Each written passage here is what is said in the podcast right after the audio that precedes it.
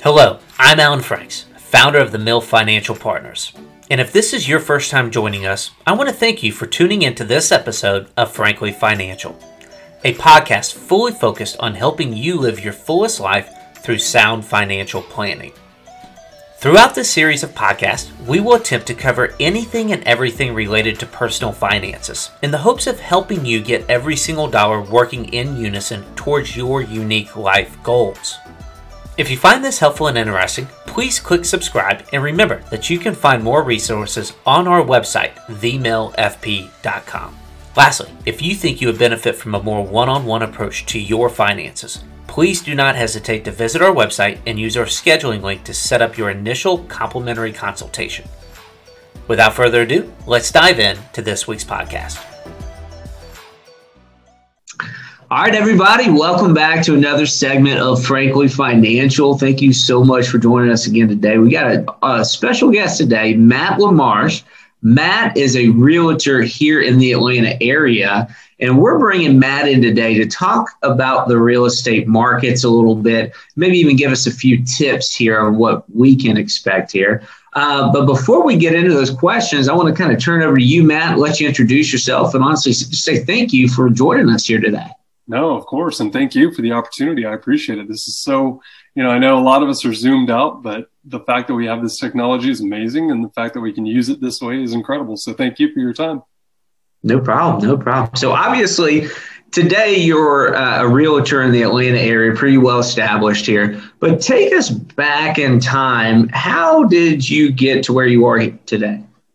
Yeah, great question. So, you know, upbringing was very entrepreneurial. I had two grandfathers that were very, very entrepreneurial that basically their entire adult life ran their own businesses. So, um, you know, was very, very close to small business and grew up in that world. And my parents were also uh, in small businesses at the time. So it was very easy for me to become an entrepreneur, I feel like. Yeah. Um, and I think you're either born that way or you're not. Um, and that's just what it is. I think people can be um, taught and, and coached into becoming entrepreneurs. But I really believe that there's something deep, deep, deep inside of people that you're either born that way or you're not. Um, but, uh, but anyway, so grew up in a very entrepreneurial, um, you know, family and community around a ton of small business owners growing up and around our church and Boy Scouts and everything, band, everything that I was involved in, uh, you know, in high school and elementary school and middle school age. Um, and then once I went to college, um, took an econ class and the guy, the, the professor basically talked me out of finishing college. And so I left college, was making great money, washing cars every day, and uh, decided that I was going to become an entrepreneur and, and get paid for what I did, not necessarily paid for what I knew. Um, yet here almost twenty years later, have learned uh, a lot of really hard lessons from failing forward, I call it. Um, and um, had another business before about twelve, thirteen years ago that I ran, an eBay consignment business where I would take stuff for people, um, small business owners, nonprofits and stuff, would sell it for them on eBay and take a commission and then give them the proceeds. And then about five years ago, started a lawn care and landscaping business with a brief stint there of about ten, fifteen years in corporate America in sales and marketing, uh, started a lawn care and landscaping business and then sold that in two thousand nineteen. And then got into real estate about two, two and a half years ago now. Okay, great, great. So that leads us to um, to our first question here, Matt. You're in real estate right now. What in the heck is going on with the housing market right now? It's crazy out there. It is absolutely crazy. Um, and so, you know, for those of you in the Atlanta area, you know, in the last three, four, five years, we've been in a really, really heavy seller's market. Well, it's only gotten heavier, so to speak.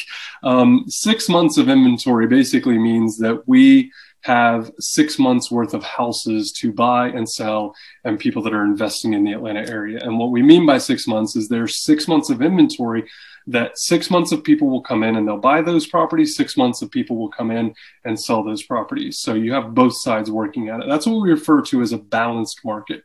Anything less than six months is going to be considered more of a seller's market. So five months is a seller's market, but one month or one, one month and a, and a week is what I think we're currently at is a very deep seller's market. So basically what that means is that with a month and a week of inventory, we basically have a month and a week's worth of people coming in, or buyers, and there's a number. It's around four to five thousand people or homes that change hands every month here in the Atlanta area. Certainly that number goes up and certainly it comes down, but the average right now is running between about four and five thousand homes every single month are changing hands. And so if we didn't have any new sellers come into the market in a month and a week, we would have zero houses on the market in Atlanta. So a month from now, um, you know, there would be not one house on the market. That's basically what it means. The more than six months, so if we get to eight, ten, twelve, fifteen months of inventory, that means we're in a buyer's market where there's plenty of homes on the market, but not very many people to buy them. So a,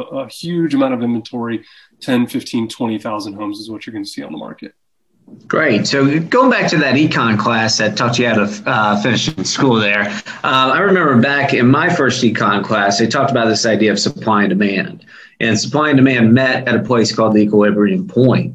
And it seemed to me that when the pandemic hit, roughly about a year ago to us filming this podcast, that the supply just absolutely diminished. And I could understand that because not only were we, was our home our home, it was also our office. It was also the kids' school, right? And then we also had this thing of we didn't want people dragging their germs through our homes throughout the day as well. So we didn't want to get the house ready for showing. We didn't want people coming in. And, and to me, that's one of the reasons that supply just plummeted. But I'd expect it to start coming back a little bit, and it just, it just hasn't, right? Not at all. Um, yeah, you're you're exactly right. And and what happened as a result, right, cause and effect, is that the more time we spent at our homes, one of two things happened. Um, you have group A, we'll call them, that um, fell in love with their home again, but maybe changed some things. So they did some renovations. They may have added an addition. They may have added an office, to your point about the homeschooling or virtual learning. Um, or now working from home. Um, and then group B would have been, we hate this house and we need a bigger house, or we need a more convenient house to our new life uh, that's happening. And so, yeah, there's two groups of people. Those are the two groups. Um, and then there would be another smaller group that I would think um, said, I hate this house and I want to go find something else. And so those guys became sellers that eventually would buy homes as well. Yeah, yeah. So, so what you're alluding to is, hey, this wasn't just a supply uh, problem. This was a huge demand issue too, where all of a sudden, if you're living in a condo or an apartment, you went out and you want your own house. If you're living in a house, you want a bigger home. And so both forces working against each other here, just throw the equilibrium out of whack here. And this created this scenario that we're in right now. No, you're exactly right. And it's not just the homeschooling, the working from home, the escaping the city and the small confined spaces that we had. Um, it was a bigger yard. It was, I'm not commuting anymore. So I don't have to be in that location that I, I mean, there's so many things. And I try to tell people, pandemic or not, um, there's always going to be a million factors that people take into account, right? If you have young kids, schools are probably at the top of your mind. Um, but if you don't have to commute ever again, and if your company has decided that you're not going to lease any more commercial space, that thirty minute commute that you used to enjoy, and yeah. the, you know, you now you make your way from your bedroom to the kitchen to the office. That's right. Um, it's a totally different world. And so, you know, post pandemic, who knows what this thing is going to look like, if people are going to readjust yet again. Um, yeah. But it's interesting, in the middle of March, when Atlanta, uh, as a metro at least, pretty much shut down and people stopped going into the office and stopped congregating like they used to during social events and sporting events and so on and so forth, we saw about a month to a forty-five day period where the real estate market just stopped. No one moved, people moved. The majority of people that were in the market stopped. They stopped marketing their homes on the listing side. The buyers stopped looking at homes completely. I had twenty-two buyers at the time. Not one of them called me in that entire forty-five days and said, hey, can mm-hmm. we look at houses? I mean, it literally, like a big pause button, right? Mm-hmm. So it's going to be really, really interesting to see, not just in the next, you know, nine to twelve months what happens, but years down the road, how uh, our lifestyles change, or if people are continuing to work from home in perpetuity, um, does that change the way and the and the the function of their home? Yeah. So let's, let's talk about what you mentioned at the beginning, that right now we're at like a month cycle. Typically a good bounce cycle is around six months. Are you seeing a difference between in the city of Atlanta and on the outer suburbs? Because for the past five years, um, there's been a lot of people trying to get into this city because it's become such a cool city to live. And now for the past year, it seems like the home values in the city have not nearly increased as much as some of the home values in the suburbs have. Absolutely. Good question. So at the micro level, there are suburbs, there are cities, there are communities and neighborhoods that are thriving, and some of them are going absolutely berserk when it comes to values and prices, one hundred percent. But the macro view of Atlanta, the twenty-two county area that we call Atlanta, at least, not necessarily within the city limits, um, is actually doing quite well. And one of the reasons that it's doing quite well is because people are leaving California and New York mm. and New Jersey and Chicago and other major metropolitan areas that blame it on the pandemic, blame it on taxes, yeah. blame it on, again, a lot of other factors. Um, yeah. People are flocking to Atlanta because of the low taxes, because the low cost of living. Um, and so there's been a bit of a balancing act where, yes, you had people moving out of the city to get more space, to be closer to parks mm. or outdoor living because of the confinement. Uh, but then you also had people f- from New York or from, you know, L A or high density areas that are used to living like that, actually replacing them and moving yeah. into the condos and townhomes and so on and so forth. And so an interesting stat that came out a couple months ago was uh, specific to the condo market here in Atlanta. Um, you know, if you drive through downtown Atlanta or midtown Atlanta, you'll see, you know, ten, fourteen, twenty cranes up at any given moment. Those are mostly residential buildings being built right now um, for the condo market. So about two, two and a half years ago, we had seventy-nine months of condo inventory, which is like six, seven years. Yeah, years yeah. Now. So what happened was over the last two years, we ate up seventy-six months of that inventory. Mm. And basically what we're left with is about currently today, as we sit here at the end of April, about two or three months of condo inventory. Wow. So we've eaten up six years of inventory in two literal years. So hmm. you know, that tells you, that gives you a really good indication. And again, that's a small subset of condo living, you know, condo dwelling people, but this massive amount of inventory eaten up to like this much left. And even that now is in a very, very hot seller's market. So uh, if you have a condo in Atlanta, it's not a bad time to sell. Nice, nice. So not a bad time to sell, but let's talk about the other side, buying, right? So here you are, we've got a lot of clients, younger clients that have been waiting to get in their first home. They've been waiting for that dip, right? And as soon as that dip happens, they're going to buy. So pandemic comes, they're like, hey, here's the dip. So they're getting ready to buy and buy, and then hey, it shoots to the other side. You got people coming in uh, from New York and California paying homes with cash, not even giving them a shot here. So, so my question to you is, what are you telling these first-time home buyers who are out there just, you know, holding their hands up saying, what in the heck, man? Are you telling them, hey, just wait it out? Are you telling them, hey, let's forge through and still buy a place? What is Matt LaMarche telling these people that are probably really frustrated right now? Yeah, yeah, brace yourself, right? um, no, but in all seriousness, I, I do work with some first-time home buyers, and I don't, I don't specify, you know, any part of the business that I work in or don't work in. My Georgia real estate license is good all over Georgia. I live, work, and play in Sandy Springs, but I help buyers and sellers all over the all over the state, legitimately, right? Um, but one thing that I would tell first-time homebuyers right now is there's there's two ways this is going to go, right? When you think about this as an investment, and I think this will bring a lot of value to your audience that's thinking, I, I normally have thought of my first home as my biggest asset, my biggest investment, and I want to protect that, right? So there's two schools of thoughts. And the reason that I present both of these is because you have to know personal finance is very personal. You have to know what your goals are. You have to reverse engineer, you know, how do I make the best decision for me, right? What applies to you may not apply to me and may not apply to the next person, and so on and so forth. So figure that out first, and then you're going to fall into one of two categories here. The first is going to be you will absolutely move in the next six to twelve months. And I use that very uh, liberally because it could be in the next week. It could be in the next, depending on where you are in your home search. Um, you could find your dream home or your first home in the next week or two. That's certainly possible. However, normally what I caution my buyers with is the normal process takes anywhere from about sixty to ninety days. And that means from the time we hop on Zillow or I set up a search for you in F M L S, you're going to take about sixty to ninety days in general. Now that has been extended to more like six to twelve months. And the reason that is, is A, because of the inventory, B, because of the competition that you have, uh, if and other buyers being in the market, right? Competition.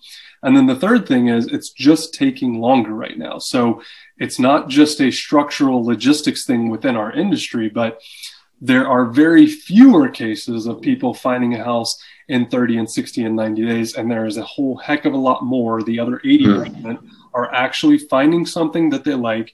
And again, may or may not be their dream home. A lot of people are making uh, rash decisions right now and yeah. giving up something to make a decision work, even in that six to twelve month period. So set your expectations, figure out what you need or what you want out of this process and out of this transaction and out of that home, and then just extend it out and be willing to wait.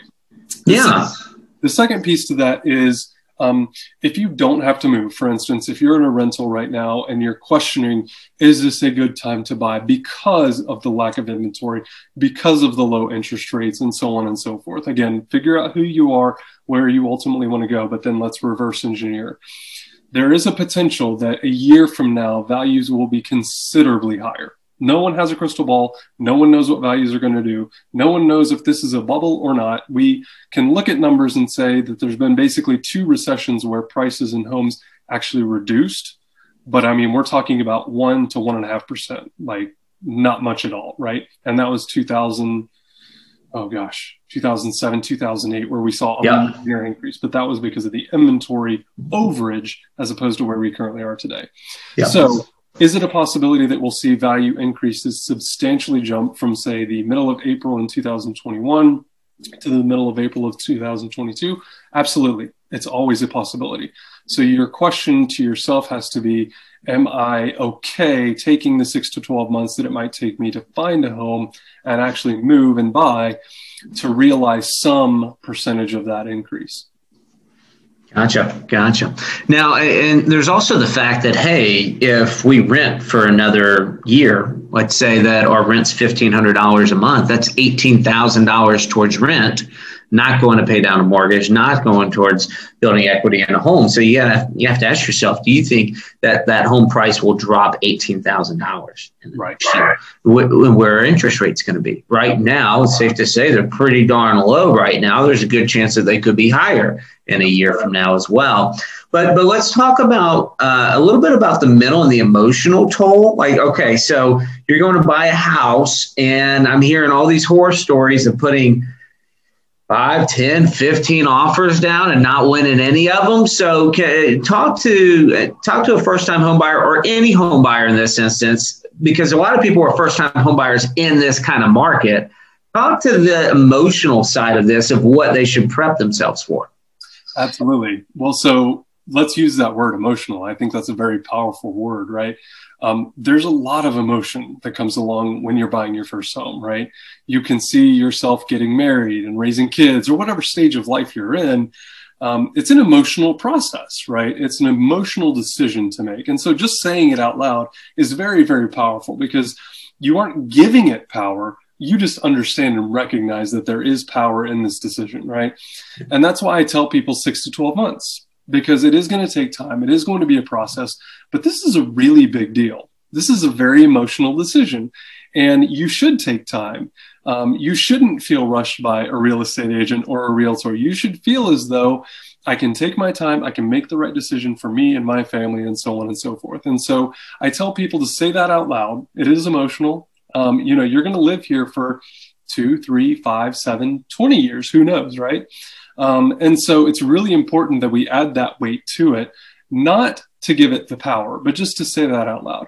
And then subsequent to that, when you um, are looking at homes, it's very, very important that you, and this is very difficult when it's an emotional decision, to give it the business mindset. And what I mean by that is put the numbers to it, right? Find out what your interest rate's going to be, get your pre-approval, find out what your mortgage payment, your insurance, your taxes, all of that looks like, because we can talk about how your, you know, your rental might be fifteen hundred dollars a month and you're paying eighteen thousand dollars a year. but there are other costs associated with owning a home that you don't have to worry about when you're renting, right? So there's yeah. a, a much more holistic look that we need to take at the numbers, um, and then take the emotion out of it. So I, I'm going to contradict myself here. Put the emotion on it, but then take it out of it and look at that home or homes objectively and say, is this in the right location? Is this the right size? Does it have the space we need? Does it have the yard we want? Does it have the lifestyle that we want to fit? And then put that emotion back into it. Because yeah. if it doesn't fit the investment side of things, and if you make emotional decisions in real estate, it can come back to bite you financially speaking. So those are my two um, kind of perspectives, if you will, on that. Great, great, great advice. And then let's take it to the next level. Let's talk about the people who who all who are in homes right now, right? So we've got two buyers. We have the first-time home buyer. Then we also have this buyer that's sitting in this house and is just really accrued some wealth and some um, some equity in, in their homes. And they're looking at this and they're saying, man, we could cash out. And sometimes we're we're looking at one hundred thousand dollars, two hundred thousand dollars of tax-free money right here. I can pay off a lot of bills, right? Um, but then all of a sudden they realize, crap, I've got to move someplace. So I don't have six to twelve month time horizon. I've got a one to two month time horizon, and I've got to go find a home now in a market where there's very little inventory. So I guess my question here is, you know, it, it seems it's so alluring to sell the house and get that quick money right here. But is it wise, knowing that the next home you move to is probably going to, you're probably going to want a nicer, bigger home, um, unless you, unless you're retirees and, you know, an odd scenario. Uh, and then and that nicer, bigger home is probably going to be inflated in value even more than your current home. Exactly. Yeah. So, I mean, let's touch on that last piece there first, because I think, again, going back to the to the buyer, any buyer, whatever potential upside you might see over the next six months to a year, right, that you feel like you might miss out on. And again, we don't know where it's going to go, but let's just assume there was a ten percent increase that occurred over the next year. So you're going to get one percent roughly every single month that you buy a home, right? So if you buy today, you're going to realize a ten percent increase. Let's just use that number. If you bought six months from now, you've missed out on five percent. Right? So if the market shifts, that number is going to change, right? And it could go up, it could go down. But I think the big part to really enunciate there is that there is going to be, and we'll go back to the econ class, opportunity costs, right? You have an option. As a seller right now, a lot of real estate agents are saying, it's a great time to sell, it's a great time to sell, it's a great time to buy, it's a great time to buy. And you're like, well, what if I'm both? Yeah. Uh, I pride myself on not leaving any of my uh, sellers homeless. So yeah. the greatest asset that sellers right now have is, yes, a home that they own and potentially have a ton of equity in, correct? But the biggest asset they have, in my opinion, and this is just one man's opinion, they have time on their side. So they can sell that house like that if it's priced appropriately and if it's in great condition. But that question, where do I go, is the fantastic question to ask, because you can go rent. You can certainly go buy. You have options. You got a number of options ahead of you. And again, you could even you could even lease from the people that you sold it to, right? For for months if needed. Yeah. And and most buyers right now understand, because of how competitive the current landscape is, that they're probably going to have to be flexible on their terms with that, right? And so that's what I'm concerning my buy, my buyers and my sellers with is, as a buyer, you have to remain flexible. And especially if you have flexibility to add and you don't have to sell to buy, um, you've got more flexibility than anyone. So with my sellers, I'm telling them the great thing about your position right now, if that home is in good condition and we price it appropriately and we can sell it very, very quickly, is that the buyer that comes to us may give us thirty days, they may give us two weeks, they may give us three months, but you've got time on your side. And that is honestly one of the biggest things that people underestimate with the real estate transaction is the terms. We could talk about price and what we can get you for that house and what you're going to net and the check that you're going to get at closing, but it doesn't mean a thing if you've got to move two or potentially three times. That gets expensive very, very quickly. Yeah, yeah.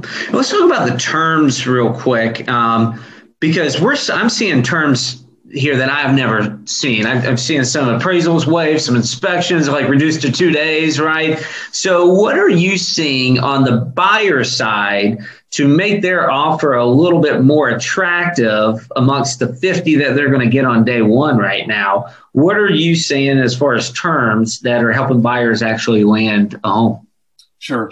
So I'm not a financial advisor by any stretch of the imagination, so take this for what it's worth. But from the real estate angle, um, I tell my buyers to put your best foot forward. If this is the house, the only house that you want this week, let's say, um, put your best foot forward. Give them your best offer, because that's that's all you can do right now, honestly. Um, do not waive financial uh, contingencies. Do not waive appraisal contingencies unless, and a big old fat asterisk on this, you are comfortable with the value that is being asked. In other words, the contract amount that you write, you're good with, and you believe that there's enough intrinsic value in that neighborhood, in that community, in that city, in that county, define it how you like, that you are not worried about getting financed or having an appraisal attached to it. And I'll give you an example. If you have a house that's offered at two hundred thousand dollars and you want to go up to two twenty-five and you have the cash to, to make that work, right? If it only appraises for two hundred and you are under contract for two twenty-five, you're going to have to come up with that twenty-five thousand dollars in cash in addition to all the other fees that you're going to pay at closing. If you don't have that cash available, you're out. You, you're out, especially if that uh, seller will not remove that appraisal contingency and will not reduce the price to meet the appraised price. Secondly, if that house or in that neighborhood, uh, homes are regularly selling for two twenty-five or more, there's intrinsic value built in, right? If those homes are regularly selling for two hundred thousand, that's a big risk that you're taking by paying a twenty-five thousand dollars premium on that one home in that neighborhood. Gotcha. Great, great. So a couple other questions here. Um, you know, obviously, I think there was a million shows made about flipping homes, right? And flipping homes was a massive thing dating back to two thousand eight when you could get, you know, when you actually did have a dip in home values. Is that still a thing right now? Is it, you know, are there still deals out there where you can go in there and you can flip a house? Absolutely. And it only takes thirty minutes to flip a house, by the way. Um, no, or an hour, I guess, depending on the show. Um, no, there, there are definitely deals to be had, one hundred percent. And I work with a lot of investors that are trying to build a nest egg outside of their retirement and outside of their current, you know, main primary residence. Um, and so, you know, I have investors that want to build portfolios of five, ten, fifty homes over the course of the next ten, fifteen years. To pay for kids' college, to pay for retirement, to help um, fund retirement. I mean, a lot, a myriad of reasons that they're investing in real estate, even if it is just their primary residence. And so there are flippers still out there. There is flipping still happening. Um, I think you don't hear about it as much because of the lack of inventory, because of the number of buyers. So if you're a flipper, um, you're competing against, currently in Atlanta, there's four buyers for every one home. Mm. So if you're a flipper and you're one of the four, mm. you have a business to run and you have margins to meet and you may have investors to um, appease. And so you can't pay what retail is willing to pay, much less bid significantly yep. higher than what we're seeing happen right now with thirty or forty or fifty offers driving the values up. And so as a flipper, it is considerably more difficult. It is still happening. Uh, certainly there's there's anecdotal type stories out there of investors and wholesalers still flipping homes. Um, but what we're seeing and the reason they're having some success is they've been at it for years and yep. they've had conversations years and years and years ago and developed relationships with agents and with other investors um, that are getting opportunities to um, to flip home, continue to flip homes right now. Yeah, yeah. That's uh, that's one thing that I think is kind of humorous is that To, uh, to most of us, you think anybody can go just flip a home, right? You know, just go get a home and redo it, you know, and it's done. Uh, no, these people are professionals. And if you don't know what you're doing, it, you could really lose a lot of money uh, trying to flip a home. Even if you do know what you're doing, you can still lose a lot of money because no one controls the market. I, as a real estate agent, and the other fourteen thousand of us that are represented in the Atlanta Realtors Association have no idea where this thing is headed, right? We're just yep. along for the ride and we have no control over it either.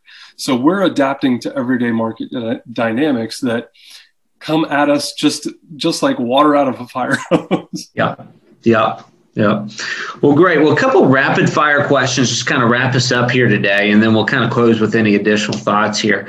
All right. Somebody's listening to this who wants to go buy a home. What are the one, two, or three pieces of advice that you would tell that person who's just now entering that home search? Sure. Good question. So the first is talk to your financial people, right? Talk to your C P A, talk to your wealth building coach, talk to your financial planner, talk to anyone and everyone that you talk with about your financial circumstances, because things do change. But if you have some consistency and if you have thought about purchasing a home for quite some time, especially, and you know you might be paying a lot in rent that you could move into a mortgage and taxes and insurance and so on and so forth, talk with those people first, because they're going to help set you up for this is what you can afford. Here's how much you should be thinking about. Here's how your other assets are allocated. And here's the conversation financially speaking. And the reason I tell people to start there is once you understand what you can afford, what your budget looks like, what you want your monthly mortgage payment to be, then you come to me or another realtor and you say, this is what I've been pre-approved for. Of course, you're going to reach out to a lender. You're going to provide them some documentation. They're going to do some rough math and say, here's what we think we can get you locked in on an interest rate, whether you're an investor or a first-time home buyer, the credits and so on and so forth. Um, and here's your budget. Um, but the reason I start with the other financial people that you're already engaged with is because they know your history. And yep. They've seen your increase in income, and they've seen your increase in savings, and they've seen your net worth grow to a point that you're now in a position to actually make a purchase like this. Um, you got so- it. You guys got it. Ready, aim, fire, right? Too many people are playing around on Zillow and they aim and then fire without doing, getting ready for it, right? Get ready so that you can have all your ducks in the line, because no offer is going to be accepted if you don't have the mortgage saying that you're pre-approved, right? So ready, aim, then fire on that. And a lot of sellers won't even let you go see their house if you don't send them a pre-approval letter. So yeah, word, word of the wise there. So talk with your financial people, get with a lender, understand what your pre-approval looks like. And again, the reason that we get a pre-approval is not because we want to know all about your financial history as an agent, at least. I have zero desire. All I need to know is, can I provide this to a seller that will actually entertain our offer? And so for today in April of twenty twenty-one, the reason that's really important is because, again, they might not let you even come see that house if you haven't sent a pre-approval letter. But also, if you send them an offer without a pre-approval letter, they may not even look at your offer. So yep. Start there.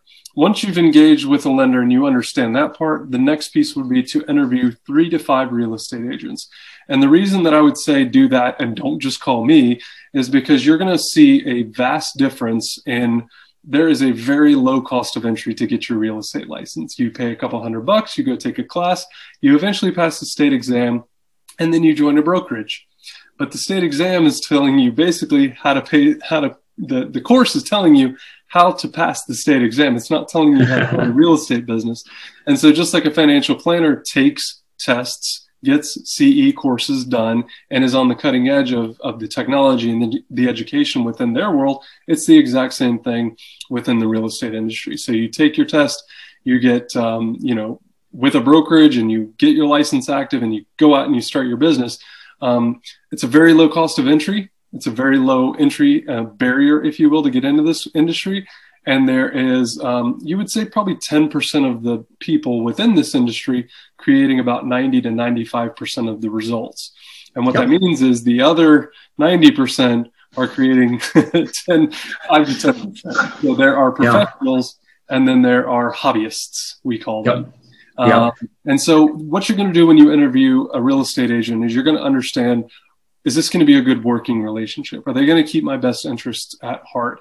When you sign your buyer's brokerage agreement to work with that buyer's agent, that person has a fiduciary responsibility, just like a financial planner does, just like a C P A does, just like anyone that represents you on a financial front. And the reason that's really important for you to understand is you're going to spend a lot of time with that person over the next six to twelve months in the car, looking at houses. They're going to like you. They're going to, you're going to like them. It's really, really important. And you get super deep with some of these buyers and the buyer's agent um, that, uh, that you want to make sure you've made the right decision. So I tell people, interview three to five. Wonderful. Great advice. I tell you, I've been on the other side of both scenarios. My first realtor I got just from the number on a sign, and ow, that, that really was a bad experience. And then the second realtor that we used was just awesome. Having an awesome realtor in your corner representing you is so much. Now, uh, you know, fill people in here because some people may not know it. It doesn't cost the buyer anything to have a realtor, correct? That's correct. So when you look at the settlement statement that you get at closing, um, you know, the seller pays both commissions for both the buyer's agent and the listing agent, or the seller's agent that is used. So, um, yeah, it is a free service. Obviously, we will be paid by the seller. Um, but yes, that is exactly how it works. Gotcha. Yeah, I did not know that when I was like, oh, I'll save some money by doing this on my own. Don't do that. Just don't do it. Um, awesome. So flipping the script here, that was some great advice for people looking to, to buy a home. What would you tell somebody who's looking to potentially sell their home? Absolutely. So um, again, it can be a great time to sell. You have to know you, you have to know your situation. You have to know what the next step looks like in order to actually make a really, really well thought out decision here. And so a lot of the sellers that I'm talking with right now are looking at, I can sell this house myself and I'll make more money because I won't be using an agent. That could not be further from the truth. It has been statistically proven time and time and time again that not only can a realtor sell your house for more, but in fact, they'll sell it a lot faster than you could. So mm. do not just throw that sign in the yard, because if you do, you are going to be in a world of hurt right now. And worse, you could be held liable for stuff that doesn't get disclosed or is not put into the transaction. Mm. Mm. You know, I remember uh, the house that I'm in right now was a for sale by owner. And I remember walking away from that thinking, I will never do for sale by owner. They had the house completely underpriced. They basically had our realtor do everything. It wasn't, it was not fair to our realtor because they didn't know how to generate the paperwork or whatever. So, you know, now our realtor's doing double the work for half the pay here.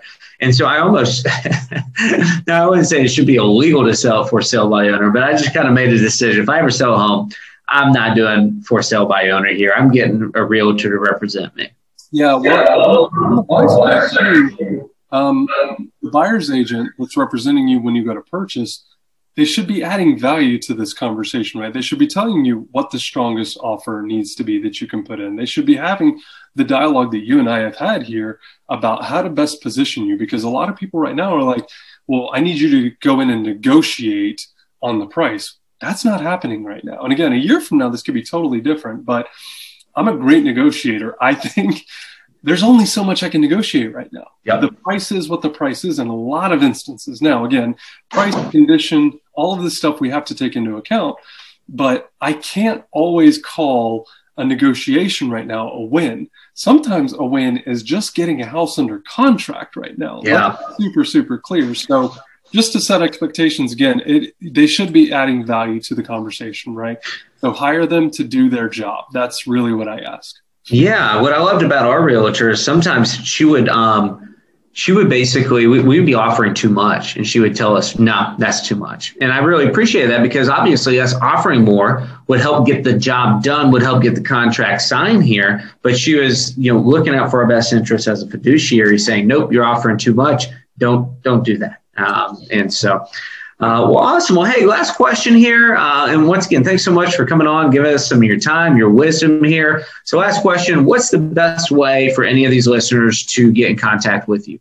Sure. Yeah. I mean, the easiest way, honestly, is my cell phone number. It's six seven eight, six eight seven, four three nine seven. I'm the realtor that picks up their phone uh, or responds to text messages, at least, um, which even in today's hectic and crazy world, you know, um, it just is what it is. But that's the best way, and that's the fastest way to get a response. Mm-hmm. You can always email me at matt at matt lamarche dot com.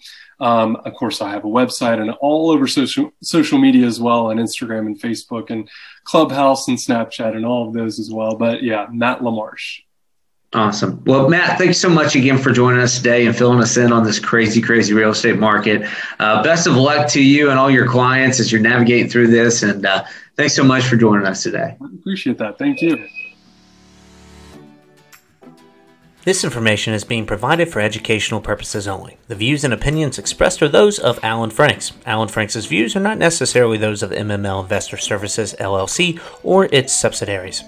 William Allen Franks is a registered representative of and offers securities and investment advisory services through M M L Investor Services, L L C, member S I P C.